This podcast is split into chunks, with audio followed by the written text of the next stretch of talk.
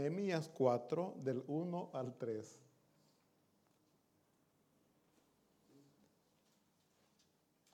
Amén.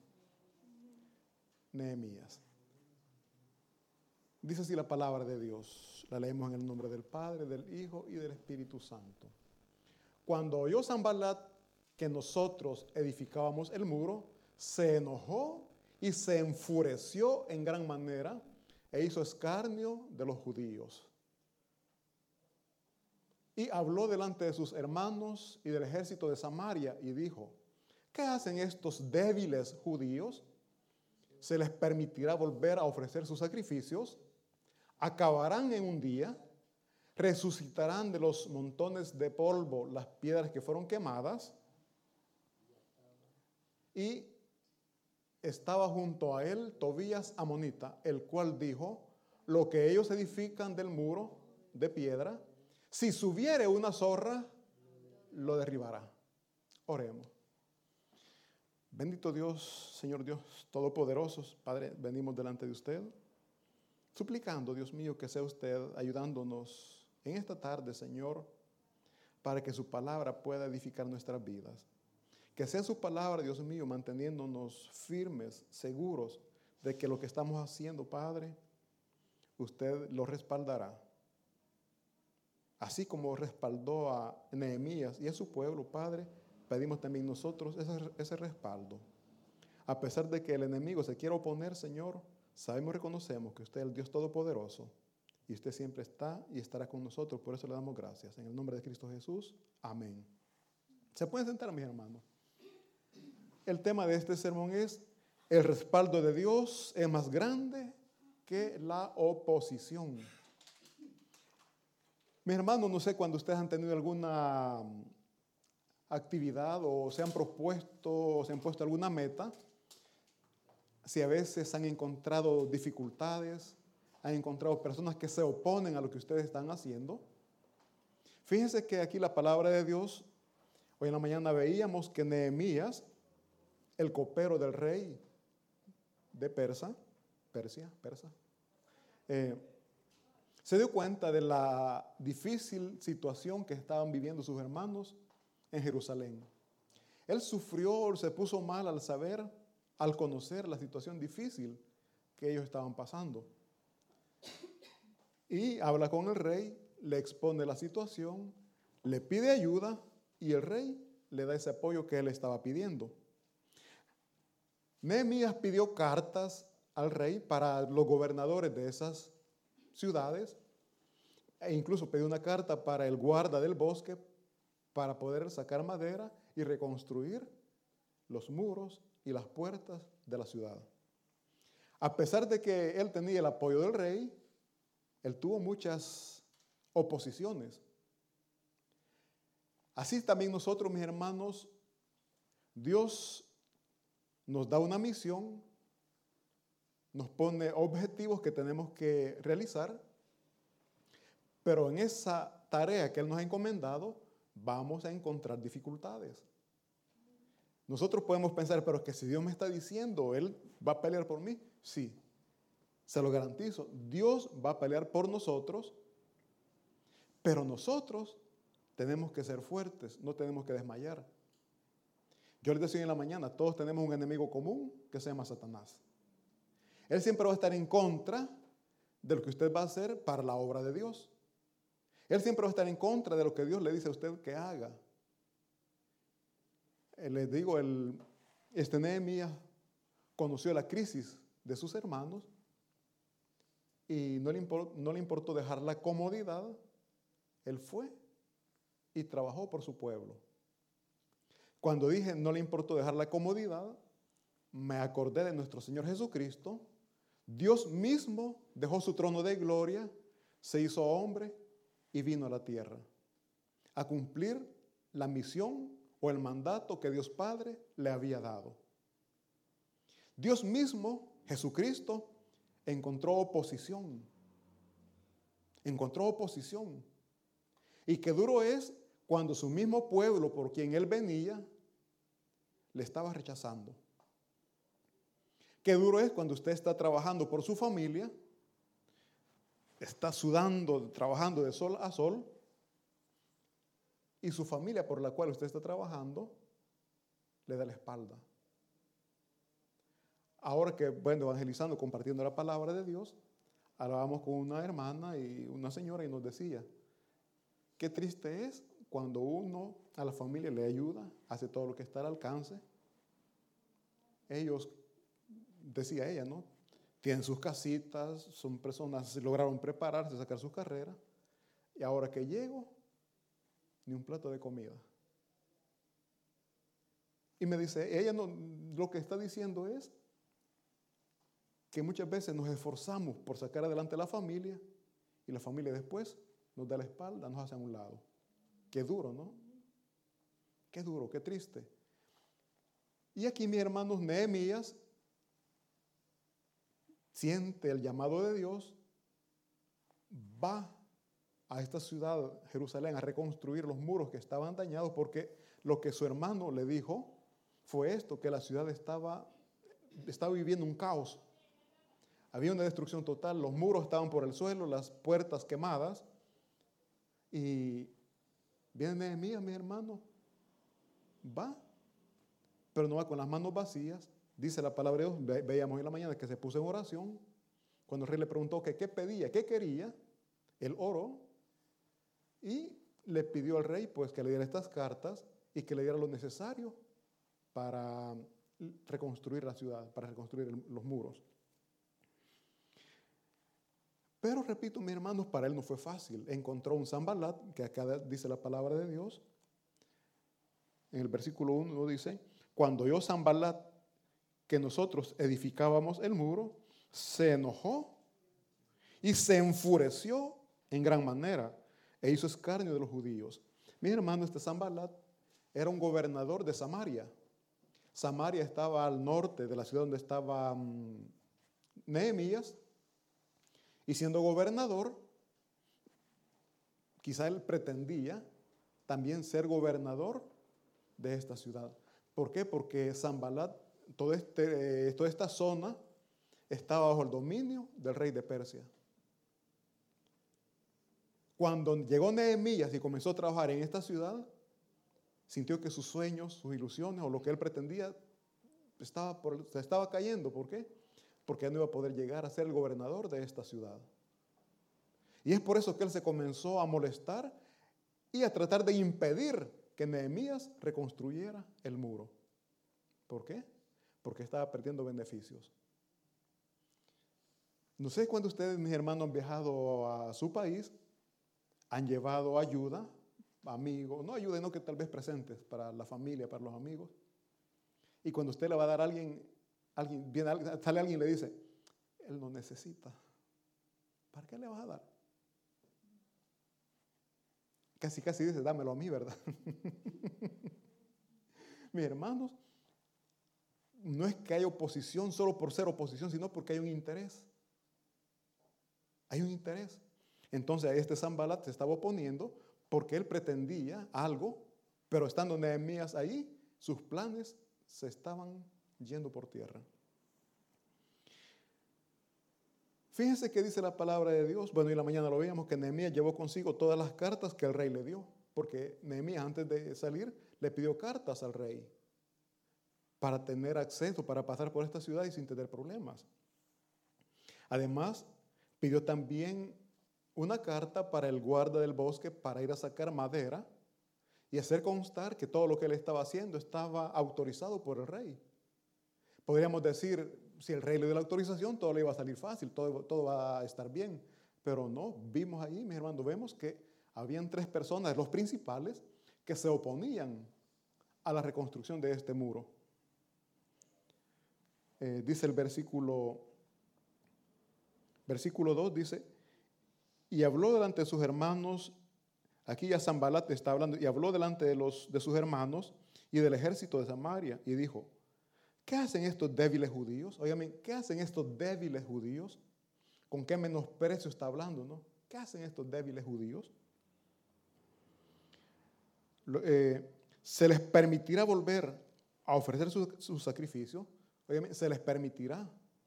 Ahí que está diciendo, opongámonos. No dejemos que hagan lo que ellos quieren hacer. Acabarán en un día. Hoy bien, resucitarán de los montones del polvo las piedras que fueron quemadas. O se están haciendo ver lo que el, pueblo de Israel aquí está usando. Recordemos que en los tiempos de guerra de, ese periodo, mis hermanos, eh, a los muros lo que hacían es, los derribaban, les daban fuego y una, la piedra quemada ya no, por lo general ya no sirve, una piedra que está quemada ya no sirve. Entonces ellos decían esto, con esas piedras quemadas piensan reconstruir. Dice el versículo 3, y estaba junto a él Tobías Amonita, el cual dijo, lo que ellos edifican del muro de piedra, si una zorra subiera por él, lo derribaría. ¿Qué está diciendo? Ese trabajo no sirve.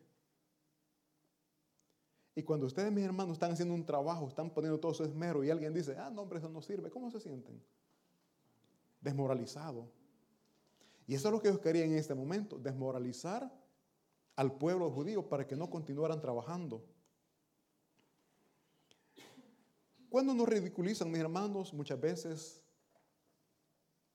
dejamos lo que nos hemos propuesto realizar.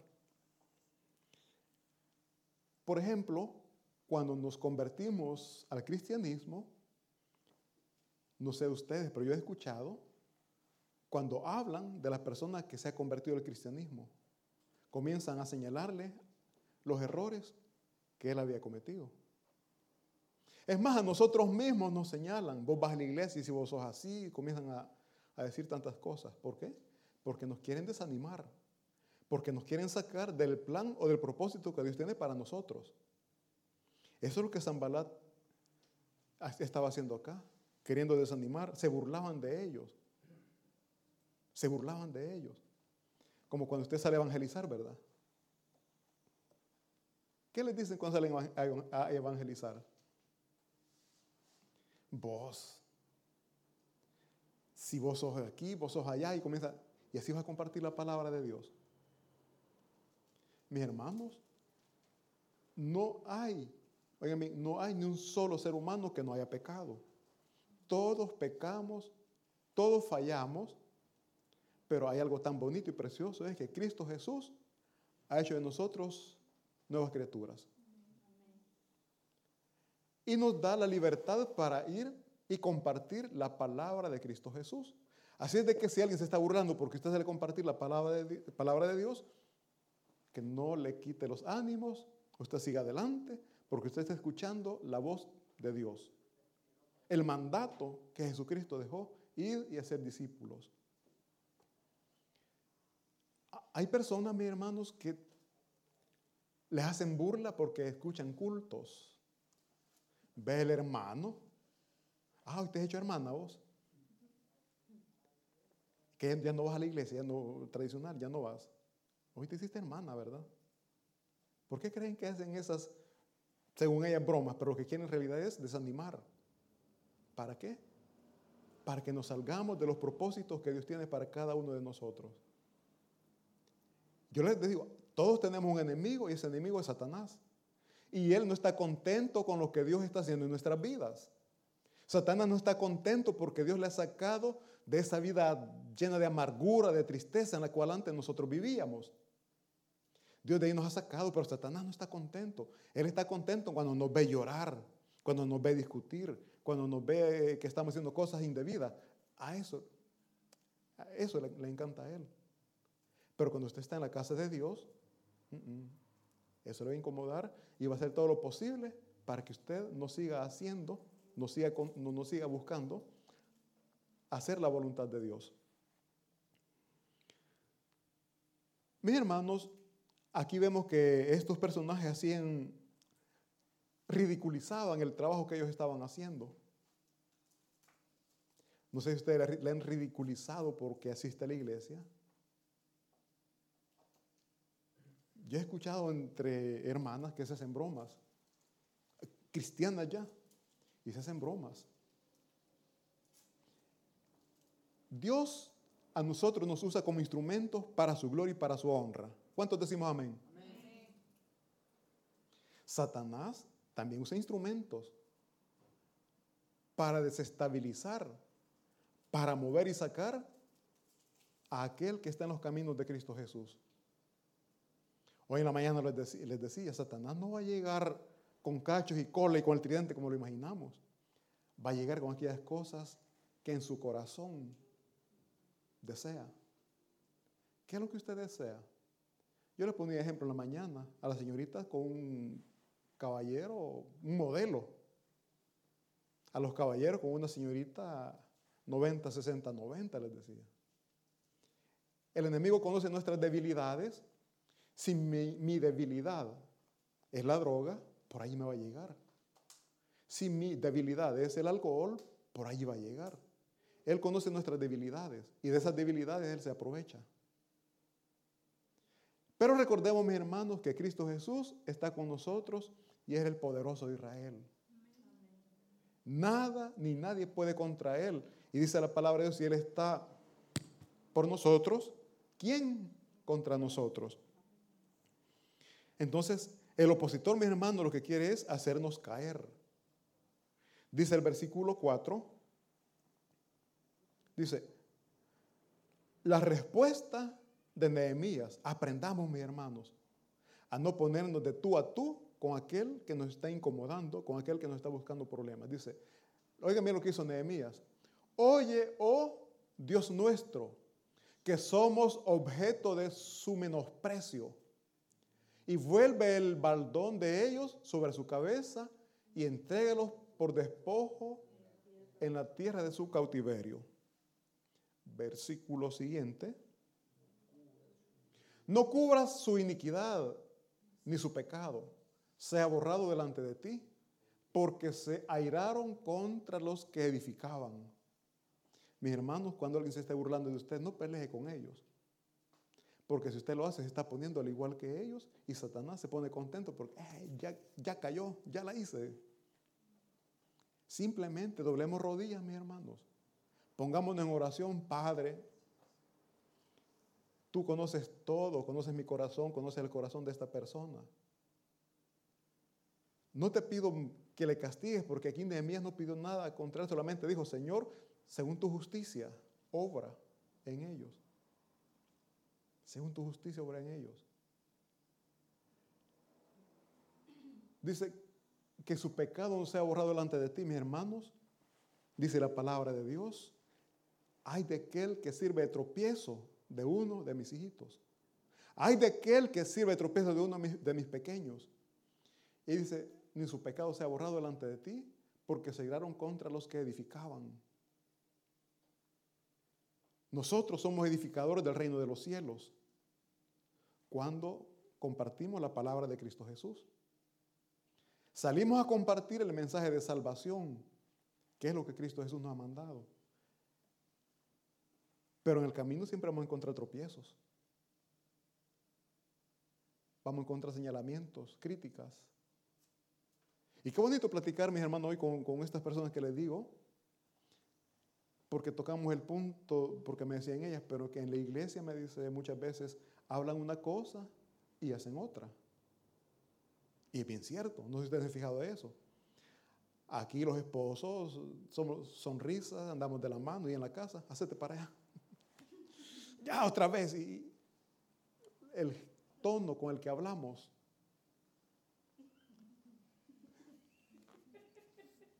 Señor, habla. Pero aquí.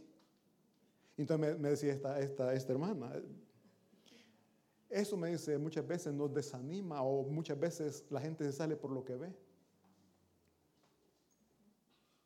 Pero yo les decía, nosotros no estamos por lo que vemos. Porque en el hombre siempre vamos a ver debilidades, errores, vamos a ver faltas. Nosotros tenemos que ver solamente a Cristo Jesús, el blanco perfecto.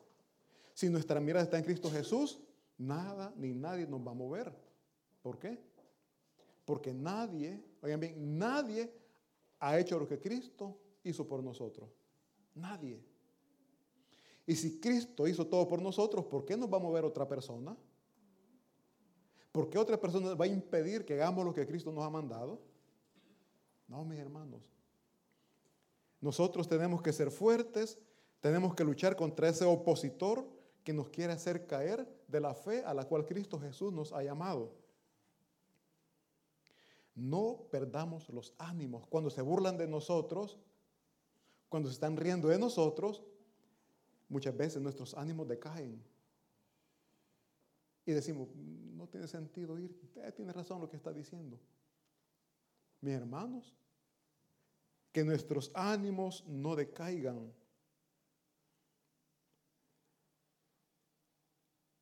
A pesar de toda la oposición, mis hermanos, que podamos recibir, sigamos reconstruyendo lo que Dios quiere que levantemos. Hoy en la mañana hablábamos de las familias, que el enemigo las destroza. El enemigo daña a la familia, pero dice la palabra de Dios que Jesucristo vino para destruir las obras de Satanás. ¿Y cuáles son las obras de Satanás?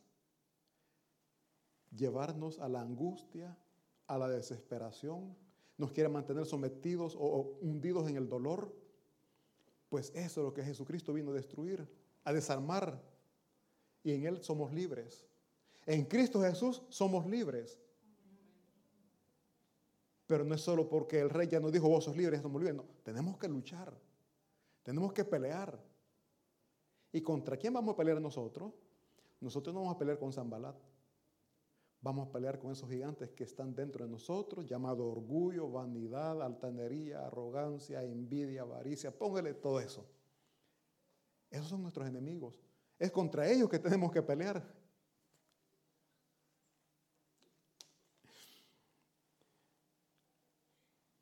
Así es que mis hermanos, a pesar de las dificultades que nosotros estamos viviendo en la familia o con nosotros mismos, no desmayemos. No desmayemos. A veces hay un dicho, ¿verdad?, que dice, el pecado acusa. ¿Han escuchado ustedes ese dicho? El pecado acusa. Cuando cometemos un pecado, sentimos vergüenza, y nos da pena llegar delante de Dios y ponernos de rodillas para orar. ¿Por qué? Porque en nuestra mente, en nuestro corazón hay una acusación. Después de que has hecho esto, hoy vas a orar. Después que le gritaste a tu esposa, vas a orar. Después de lo que hiciste, vas a orar. Viene ese señalamiento, esa acusación. Y la palabra de Dios nos enseña, mis hermanos, que hay un, un acusador. Y ese acusador es Satanás. Él nos está acusando. ¿Por qué? Porque cuando nos acusa, quiere que nos sintamos mal y que no busquemos. En Cristo Jesús encontramos limpieza, mis hermanos. En Cristo Jesús encontramos limpieza. Si usted ha pecado, usted ha hecho algo indebido, que no le aleje de Dios, al contrario, mejor que eso le acerque al Señor y dígale, Señor, perdóname porque te he fallado. Perdóname porque en mi debilidad humana caí. Pero yo creo en tu poder, en tu misericordia, que me puedes restaurar que me puedes levantar. Y Cristo Jesús, le garantizo que está con los brazos abiertos y le dice, hijito, aquí estoy. Aquí estoy. A pesar de la necedad te caíste, pero aquí estoy. A mí me gusta poner ejemplo los niños cuando están pequeños. A los niños les gusta correr, casi nunca están sentados. Y he escuchado cuando los papás, bueno, yo mismo, sentate, te vas a caer. Y no hacen caso, dicen, no, no me caigo, y al ratito comienzan a llorar. ¿Y usted qué hace? Está bueno, por necio. No, hasta corre, lo levanta. Así es Dios con nosotros. Caímos, Cristo nos levanta. Por lo tanto, no nos alejemos de la casa de Dios, no nos alejemos de los caminos a los cuales Cristo Jesús nos ha llamado, porque hay un enemigo que quiere desanimarnos para que no continuemos a la obra que Dios nos ha llamado. Hay un enemigo y Satanás, pero nosotros tenemos que luchar, mis hermanos, contra esas acusaciones que están llegando a nuestras vidas. Por lo tanto, nosotros tenemos que orar y velar para no caer en tentación. Nehemías, mi hermano, llamó a su pueblo para que oraran, pero que estuvieran atentos. ¿Por qué? Porque el enemigo va a buscar siempre el espacio o el momento justo para atacar. El enemigo conoce su debilidad y por ahí le va a llegar. Leamos por favor eh, los versículos 8 y 9 siempre del capítulo 4 de Nehemías, versículo 8 y 9.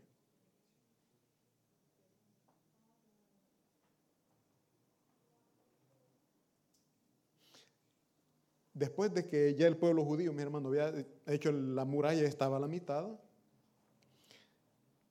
los enemigos querían atacar, ya no solamente con palabras, sino que querían atacar ya físicamente. Dice, pero aconteció que oyendo Zambalat y Tobías y los árabes, los amonitas y los de Asdod, que los muros de Jerusalén eran reparados, porque ya los portillos comenzaban a ser, a ser cerrados, se encolerizaron mucho y conspiraron todos a una para venir a atacar a Jerusalén y hacerle daño. Mis hermanos, hoy en la mañana les decía que no todo el que dice que es amigo es amigo. Hay muchos que le están abrazando de frente, pero por espalda lo están acuchillando. Oigan bien, pero el Espíritu Santo nos da la sabiduría, nos da el discernimiento para percibir cuando es así. No nos vamos a ser enemigos de ellos, pero debemos de estar atentos, muy atentos. Dice el versículo 8, que todos los que estaban en contra del trabajo que estaba haciendo Nehemías se pusieron de acuerdo y e iban a llegar a atacar. No sé, mi hermano, si ustedes han vivido experiencias en donde una persona tiene problemas con usted y de repente no es una persona, que es un grupito. yo, ¿qué pasó si no le he hecho nada? ¿Y por qué? Sencillamente porque están conspirando, se están uniendo. ¿Por qué? Porque no están contentos por las bendiciones que están viendo en su vida. Dios le está prosperando, Dios le está bendiciendo. Pero este grupito de personas no está contentos, no están contentos y van a buscar la manera de desestabilizarle. No se enoje con estas personas. Ya vimos lo que hizo Nehemías. Pónganse en oración. Dice la palabra que nuestra lucha no es contra sangre ni carne, sino contra huéspedes. O sea, nuestra lucha es espiritual, mis hermanos. Pongámonos de rodillas y oremos. Señor, cúbreme, cuídame, protégeme. De ti yo dependo, Señor. Y yo sé que Dios, así como cuidó y protegió al pueblo de, eh, de Israel, su pueblo, al pueblo de Dios, también a usted le va a elegir, le va a proteger porque somos el pueblo de Dios, mi hermano. Somos el pueblo de Dios y Él cuida de nosotros. Entonces, decíamos también que el enemigo aprovecha nuestras debilidades, Él ve los espacios, los vacíos que hemos dejado. Leamos por favor los versículos del 10 al 11. Dice el versículo 10. Y dijo Judá, las fuerzas de los acarreadores se han debilitado. Oigan bien, el, ejército que estaba trabajando para reconstruir el muro se habían debilitado. Dice, las fuerzas de los acarreadores se han debilitado y el escombro es mucho. Y no podemos edificar el muro. Ya sus fuerzas se habían debilitado. Dice el versículo 11.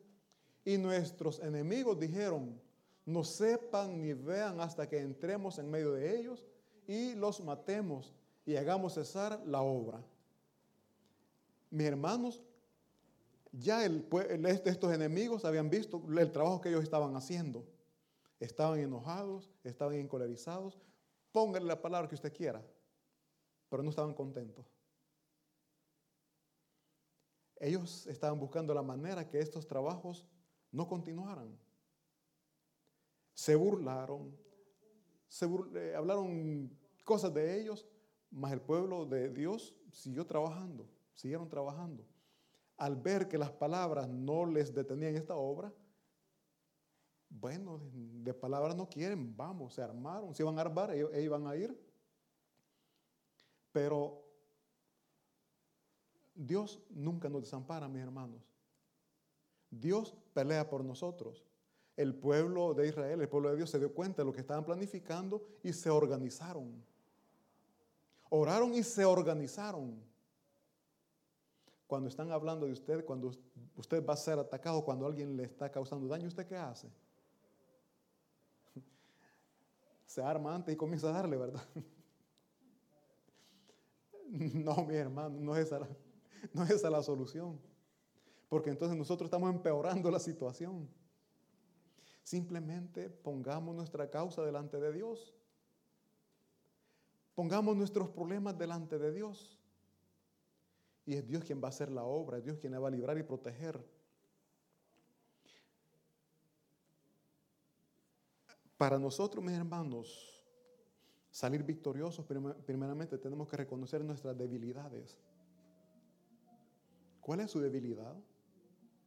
¿Por qué no ha podido reconstruir las murallas de su familia en su trabajo? ¿Cuál es su debilidad? La música.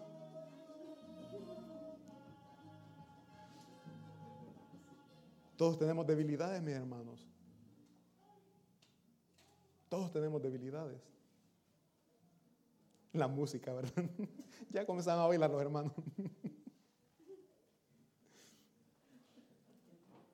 ¿Saben la debilidad que todos padecemos, mis hermanos? Es que nos hace falta humildad. Nos hace falta humildad. Nos hace falta la obediencia a la palabra de Dios. Y es por eso que estamos mal. ¿Por qué tenemos problemas con nuestros esposos o con nuestras esposas? Por falta de humildad. El hombre le dice, falta de obediencia. El hombre le dice a la esposa, haz tal cosa. Sale más enojada ella, pero uno termina diciendo, sí, mi amor, está bien. Mis hermanos, en los hogares hace falta la humildad. Y por causa de la humildad, por falta de humildad, los hogares se están destruyendo. Los hijos están siendo dañados. Por falta de humildad, los hijos se van de casa. Por falta de humildad, se van a sufrir. Se van a aguantar hambre, se van a aguantar frío. ¿Por qué? Porque no quisieron someterse a los consejos que sus padres estaban dando. Entonces nosotros también, mis hermanos, tenemos que reconocer cuál es la debilidad, cuál es nuestra área débil que no nos deja acercarnos a nuestros hijos. ¿Les aconsejamos o les gritamos? Son cosas bien diferentes. El propósito puede ser bueno, o es bueno, mejor dicho, pero el método que estamos utilizando no es el correcto. Lejos de acercarnos a ellos, les estamos alejando. Les estamos alejando. Recordemos cuando nosotros teníamos esa edad, ¿cómo éramos? No es que éramos mejores que ellos. Pero queremos que ellos nos entiendan, queremos que ellos nos hagan caso, que nos obedezcan. Mis hermanos, tenemos que pedirle a Dios sabiduría para poder nosotros guiar e instruir a nuestros hijos. Entonces la debilidad que nosotros podemos tener puede ser la falta de autocontrol autodominio. Gritamos y después pensamos, uy, dije que no iba a gritar. Falta de dominio propio. Mas dice la palabra de Dios que Él nos ha dado, no nos ha dado un espíritu de cobardía, sino que un espíritu de dominio propio. Un espíritu que nos domina, que nos controla. Pero a falta de oración, nos hace falta la, humildad y la mansedumbre para poder tener una relación buena, afectuosa. Y dice la palabra de Dios que no nos tenemos nosotros, mis hermanos, que dice la Biblia que no tiene, nada, no tiene nada que ver la luz con la oscuridad. Porque nos ponemos con yugos en yugos desiguales. ¿Por qué les tocó esto?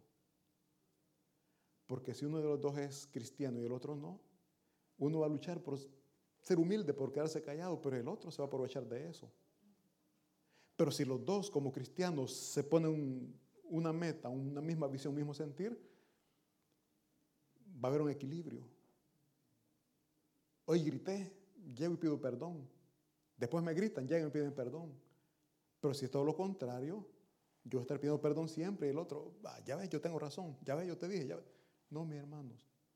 Tenemos nosotros que saber con quién nos estamos metiendo y el que está metido en el problema, aguante, soporte, resista. Dios tiene el poder de cambiar y transformar corazones, así como transformó el mío, puede transformar el de su pareja que usted dice que ese no se puede, con ese no se puede. Dios tiene el poder de cambiarnos, gloria a Dios. Cállate, le dice la hermana.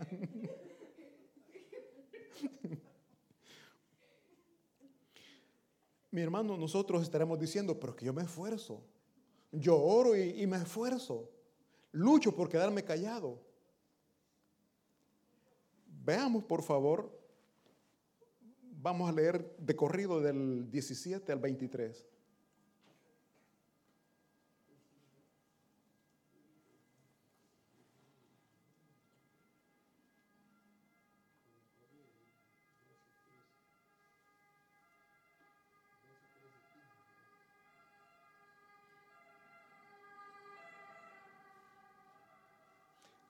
Dice el versículo 17. Los que edificaban en el muro, los que acarreaban y los que cargaban, oigan bien, con una mano trabajaban en la obra y en la otra, para que veamos cómo estaban trabajando. Dice el versículo siguiente, porque los que edificaban, cada uno tenía su espada ceñida de sus lomos, y así edificaban. Y el que tocaba la trompeta estaba junto a mí. Versículo 19 dice, y dije a los nobles y a los oficiales y al resto del pueblo, la obra es grande y extensa, y nosotros estamos apartados en el muro, lejos unos de otros. Versículo siguiente. En el lugar donde oyereis el sonido de la trompeta, reunidos allí con nosotros, nuestro Dios, oigan bien, nuestro Dios peleará por nosotros. ¿Quién va a pelear por nosotros? Dios. Luego dice el versículo siguiente, nosotros pues trabajamos en la obra y la mitad de ellos tenían lanzas desde la subida del alba hasta que salían las estrellas. El versículo siguiente dice, también dije entonces al pueblo, cada uno con su criado permanezca dentro de Jerusalén, oigan bien, y de noche sirvan de centinela y de día en la obra, para que veamos cómo ellos estaban trabajando. Dios estaba con ellos, pero no solamente les dijo, va hijo, ya estuvo, no, hay un esfuerzo. Y recordemos, el domingo pasado creo que hablábamos del mandato que Dios le dio a su pueblo, a, Josué precisamente. Esfuérzate y sé valiente. Aquí ellos estaban esforzando. Yo diría, se están sobre esforzando. Después de que ustedes no duermen porque han trabajado toda la noche, el siguiente día, mis hermanos, ¿siguen trabajando o se van a dormir? A dormir. Sí. Si a ustedes les tocara trabajar, mis hermanos, toda la noche y el siguiente día venir a la iglesia a servir, ¿lo harían? No porque, porque he trabajado, no, no. Me he tocado pesado, tengo que descansar. Y eso no fue un día ni una sola noche. Dice la palabra de Dios que ellos construyeron el muro en 52 días. 52 días trabajando de esta manera. ¿Cómo lo ven?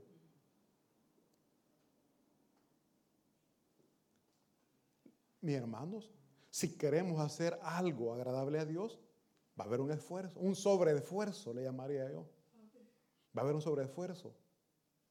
Pero es para nuestro propio bien. No sé si ustedes, mis hermanos, voy a entrar directamente con los servidores, el servicio, sienten que es bendición para la iglesia o para ustedes.